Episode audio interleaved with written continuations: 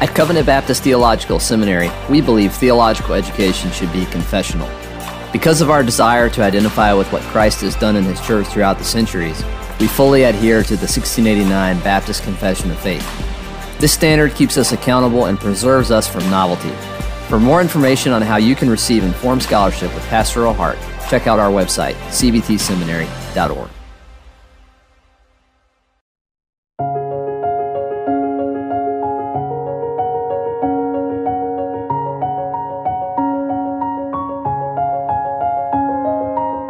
Welcome to the Man of God Network. The Man of God Network is a ministry of Covenant Baptist Theological Seminary in Owensboro, Kentucky. For more recordings, go to sermonaudio.com and do a search at The Narrated Puritan. On three previous occasions, I've taught on the life of Adoniram Judson. I knew that he went to Providence College in Rhode Island. At the time, he was a Congregationalist. And I knew that Providence College became Brown University. And finally, I knew that Francis Wayland at one time was its president. And I have the official biography of Adoniram Judson in two volumes, an antique copy sitting up here on the shelf. But I've never looked into the foundation of the forming of Brown University, which we will do this morning. I'm reading from a book titled A History of Brown University with illustrative documents by Reuben Aldridge Guild was published in the year 1867 from Providence, Rhode Island. For some background information as far as colleges in America, Brown University, which was founded in 1764, is the seventh American college in the order of date. Harvard was the first, and that was founded in 1638. William and Mary in 1692. Yale in 1701 the College of New Jersey in 1746, the University of Pennsylvania in 1753, and Columbia College in 1764. Brown University owes its origin to a desire on the part of the members of the Philadelphia Baptist Association to secure for their churches an educated ministry without the restrictions of denominational influence and sectarian tests. The distinguishing sentiments of the Baptists, it may be observed, were at variance with the religious opinions that prevailed throughout the American colonies a century ago.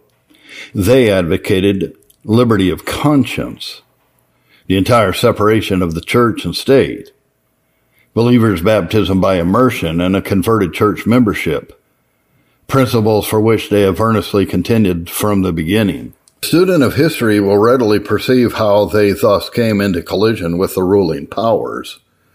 They were fined in Massachusetts and Connecticut for resistance to oppressive ecclesiastical laws. They were imprisoned in Virginia and throughout the land, were subjected to contumely and reproach. This dislike to the Baptists as a denomination or rather to their principles, was very naturally shared by the higher institutions of learning then in existence. In year 1756, the Reverend Isaac Eaton, under the auspices of the Philadelphia and Charleston associations, founded at Hopewell, New Jersey, an academy for the education of youth for the ministry. To him, therefore, belongs the distinguished honor of being the first American Baptist to establish a seminary for the literary and theological training of young men. The Hopewell Academy, which was committed to the general supervision of a board of trustees, appointed by the two above mentioned associations, and supported mainly by funds which they contributed, was continued 11 years. During this period, many who afterwards became eminent in the ministry received within its quiet shades the rudiments of an education. Not a few of Mr. Eaton's students distinguished themselves in the professions of medicine and of law. Of this latter class was the late Judge Howell, a name familiar to the early students of Rhode Island College and to the statesmen and politicians of that day. Benjamin Stelle, who graduated at the College of New Jersey, and who afterwards, in the year 1766, established a Latin school in Providence, was also a student at Hopewell. His daughter Mary, it may be added, was the second wife of the late Honorable Nicholas Brown, from whom the university derives its name. The success of the Hopewell Academy inspired the Friends of Learning with renewed confidence and incited them to establish a college. Many of the churches, says the Reverend Morgan Edwards, being supplied with able pastors from Mr. Eaton's Academy, and being thus convinced from experience of the great usefulness of human literature to more thoroughly furnish the man of God for the most important work of the gospel ministry, the hands of the Philadelphia Association were strengthened and their hearts encouraged to extend their designs of promoting literature in the society by erecting on some suitable part of this continent a college or university which should be principally under the direction and government of the Baptists. At first, some of the southern colonies seemed to bid fairest to answer their purpose, there not being so many colleges in those colonies as the northerly. But the northern colonies, having been visited by some of the association, who informed them of the great increase of the Baptist societies of late in those parts, and that Rhode Island government had no public school or college in it, and was originally settled by persons of the Baptist persuasion, and a greater part of the government remained so still, there was no longer any doubt but that this was the most suitable place to carry the design into execution. Mr. Edwards, to whom reference is made in the foregoing, was the pastor of the Baptist Church of Philadelphia, to which he had been recommended by the Reverend Dr. Gill and others of London. He was a native of Wales and had been educated in his early youth as an Episcopalian. He received his academical training at Bristol under the Reverend Dr. Foskett, and upon the completion of a study centered upon the work of the Christian ministry. He arrived in this country on the 23rd of May, 1761. Possessing superior abilities, united with uncommon perseverance and zeal, he became a leader in various literary and benevolent undertakings, freely devoted to them his talents and his time, and thereby rendering essential service to the denomination to which he was attached.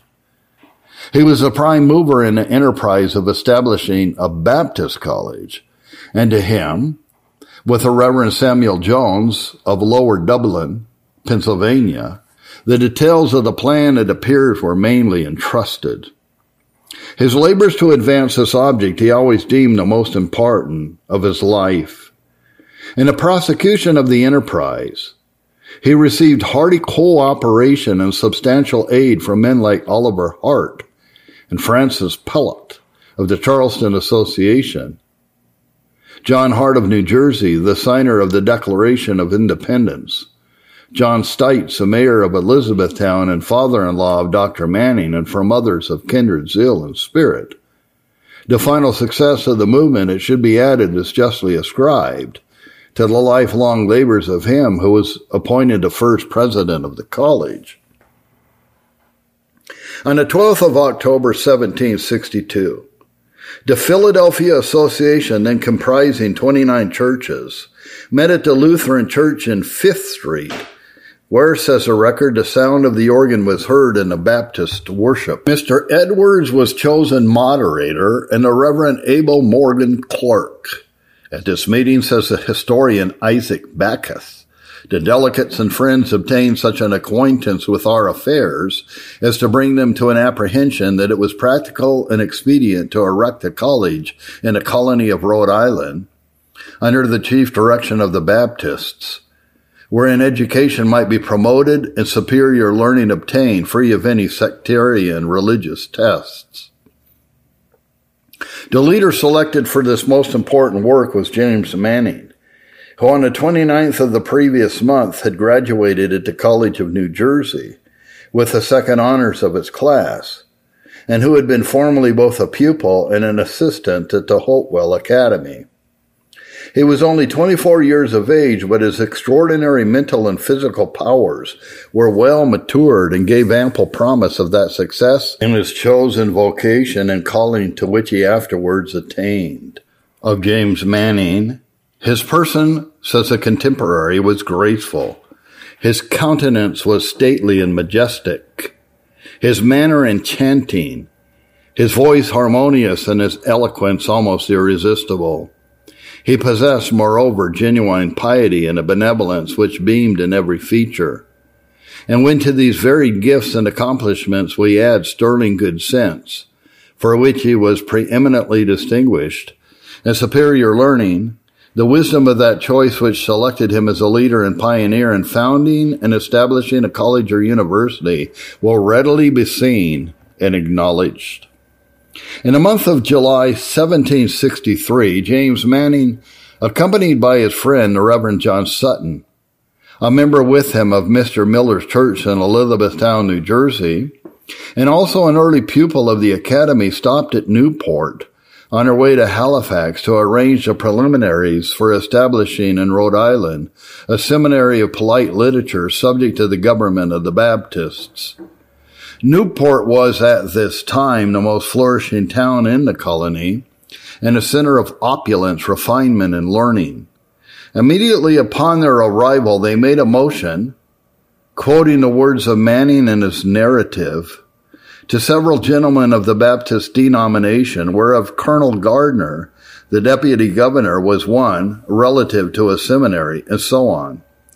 The project was received with favor, and at a meeting of its friends held at Mr. Gardner's house on the following day, Mr. Manning presented a rough outline or sketch of the design, the tenor of which was that the institution was to be a Baptist one, but that as many of other denominations should be taken in as was consistent with the said design. A committee was accordingly appointed, consisting of the Honorable Josias Lyndon and Colonel Job Bennett, to draw up a charter agreeable to the proposed plan and present it to the next General Assembly with a petition that they would pass it into a law. These gentlemen, pleading unskillfulness in a matter of this kind, solicited the assistance of the Reverend Dr. Stiles, afterwards the distinguished president of Yale College.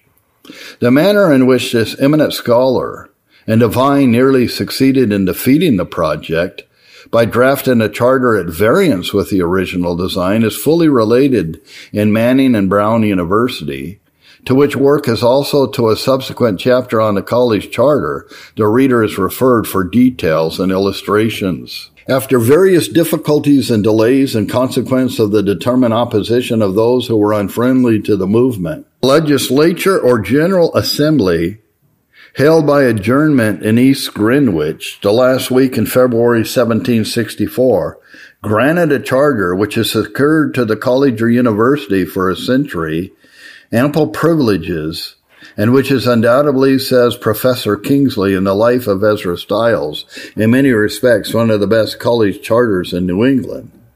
Its chief provisions were the exclusion of all religious tests for applicants for admission and of all sectarian teachings in the college course, equality of privileges for all Protestant denominations, the choice of professors without regard to denominational views, and government by a president of Baptist sentiments, and a board of fellows and a board of trustees in which, though the Baptists were to have the predominance, other denominations in the colony were to be fairly represented. But though the colony of Rhode Island had been selected for the college, and a charter had been secured, no town stood prepared to welcome it in its infant state without students, without funds, and with no certain means of support.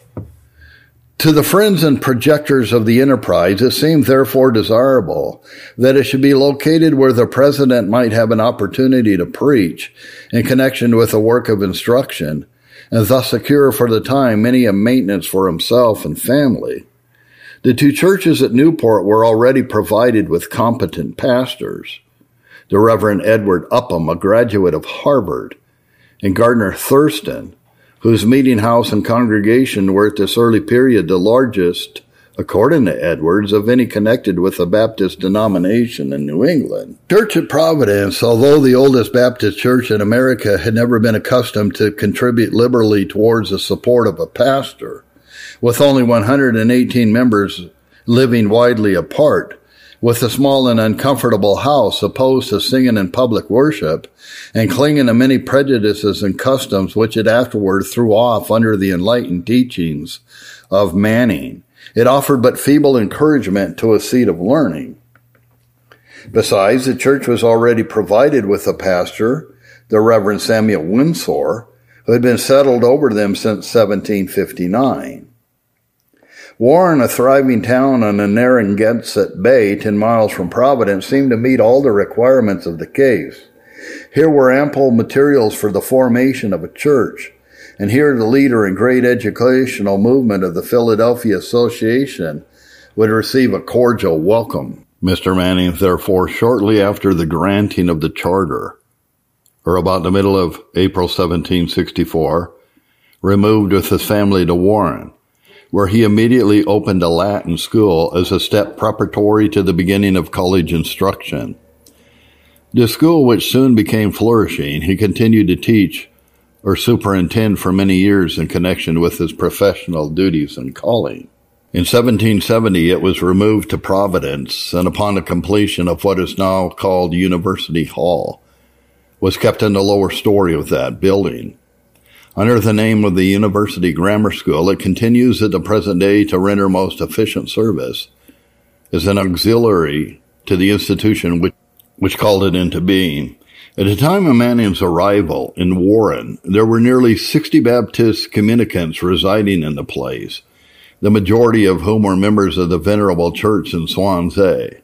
The population of the village was increasing, and the time seemed to have come for carrying out their long cherished plans and wishes in regard to the formation of a church. The zeal and eloquence of Manning as a preacher had attracted a large congregation, and not a few persons had become believers in Christ as the fruits of his ministry. Accordingly, on the 15th of November, 1764, a church of 58 members was organized over which Manning was duly installed as the pastor. The relations thus assumed proved pleasant alike to minister and people. During the six years of their continuance, the church greatly increased in numbers and strength, while the college flourished under its fostering care. At the second annual meeting of the corporation held in Newport on the first Wednesday in September 1765, Mr. Manning was formally appointed president of the college, professor of languages and other branches of learning with full power to act in these capacities at Warren or elsewhere. This is the language of the record, which, as has been playfully remarked, though not obnoxious to the charge of legal precision, seems to imply on the part of the corporation a want of confidence in the variety of the president's attainments. In the following year, Mr. David Howell, a graduate of the College of New Jersey, who was afterwards honored with high political and judicial trusts in the state of his adoption, became his assistant. As funds were needed for the support of the instructors, Mr. Edwards in 1767 visited England and Ireland for the purpose of soliciting aid, in which undertaking considering the times he was very successful. The original subscription book containing, among others, the honored signatures of Benjamin Franklin, Benjamin West, Thomas Penn, Thomas Hollis, Dr. Stennett, Reverend Dr. Gifford, Dr. Gibbons, and the commentator, the Reverend John Gill, constitutes one of the most precious documents in the college archives.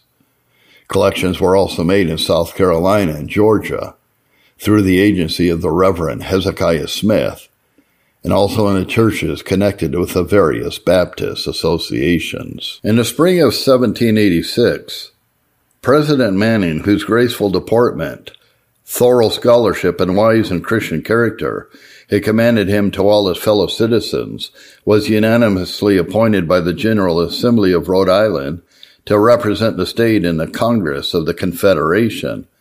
This is during a crisis of depression and alarm when the whole political fabric was threatened with destruction. He, however, returned to his college duties at the close of the year being unwilling to remain longer away from the scenes of his chosen labors. With the momentous questions of the day, he was thoroughly familiar, and he afterwards, by his voice and by his pen, contributed very materially to the adoption of the federal constitution by the state in 1790. On the morning of July 24th, 1791, while uttering the voice of prayer around a domestic altar, Dr. Manning was seized with a fit of apoplexy, in which he remained, but within perfect consciousness, till the ensuing Friday, when he expired in the 54th year of his age. The sudden death of a man who was universally esteemed and loved, and who had filled for so many years such various and responsible stations of usefulness and trust, produced throughout the entire community the most profound sorrow, reaching to every part of the city in which he lived. The college with which he had been identified from its infancy, the Warren Association, which had been founded mainly through his instrumentality, the Venerable Baptist Church, over which he for 20 years had been the pastor, the state whose councils and deliberations he had often guided, and especially the religious denomination far and near, to which he was sincerely attached, all lamented the loss of a great and a good man. A vast concourse of people attended his funeral and followed with weeping eyes his remains to the grave. That the death of a Christian minister and a teacher of science and letters who possessed none of the advantages of wealth but whose later years, on the contrary, had been oppressed by economic solicitude and care, should produce a regret so universal and so deep, is a pleasing homage adopting the language of Robert Hall on the occasion of the death of John Ryland to the majesty of moral power and intellectual greatness. Here's an epithet. The voice of Dr. Manning was not among the least of his attractions to its extraordinary compass and harmony may, in no small degree, be ascribed the vivid impression which he made upon minds. How potent is the fascination of a musical and expressive voice. How sad to think that in these days of almost universal accomplishment, this mighty instrument for touching the heart of man should be comparatively neglected when in connection with a more careful culture of our moral being, the voice shall be raised to a more perfect manifestation of its powers. A charm hitherto unfelt will be lent to the graceful pleasures of life and an influence of almost untried efficacy to its serious occasions. In the discipline and instruction of the college, Dr. Manning was eminently successful. He secured the obedience of his pupils rather by the gentleness of parental persuasion than by the sternness of official authority. His instructions, which were always oral, never failed to command their attention and to leave upon the minds a distinct impression. Classical learning was his forte, and to the classics and their cognate branches he principally confined himself. Well, that has been our short introduction to the foundation of Brown University. If you're interested in a further study of the life of James Manning. The same author previously wrote a book called Life, Times, and Correspondence of James Manning and the Early History of Brown University. Reuben Aldridge Guild, 1864. And even earlier than this period, and both of these books are available at books.google.com. A Life of Reverend James Manning, first president of Brown University, with a biographical notice of some of his pupils 1839 William G. Goddard. Thank you for tuning in to this little historical sketch. This is Tom Sullivan of the Narrated Puritan. The narrations now can be found on sermonaudio.com.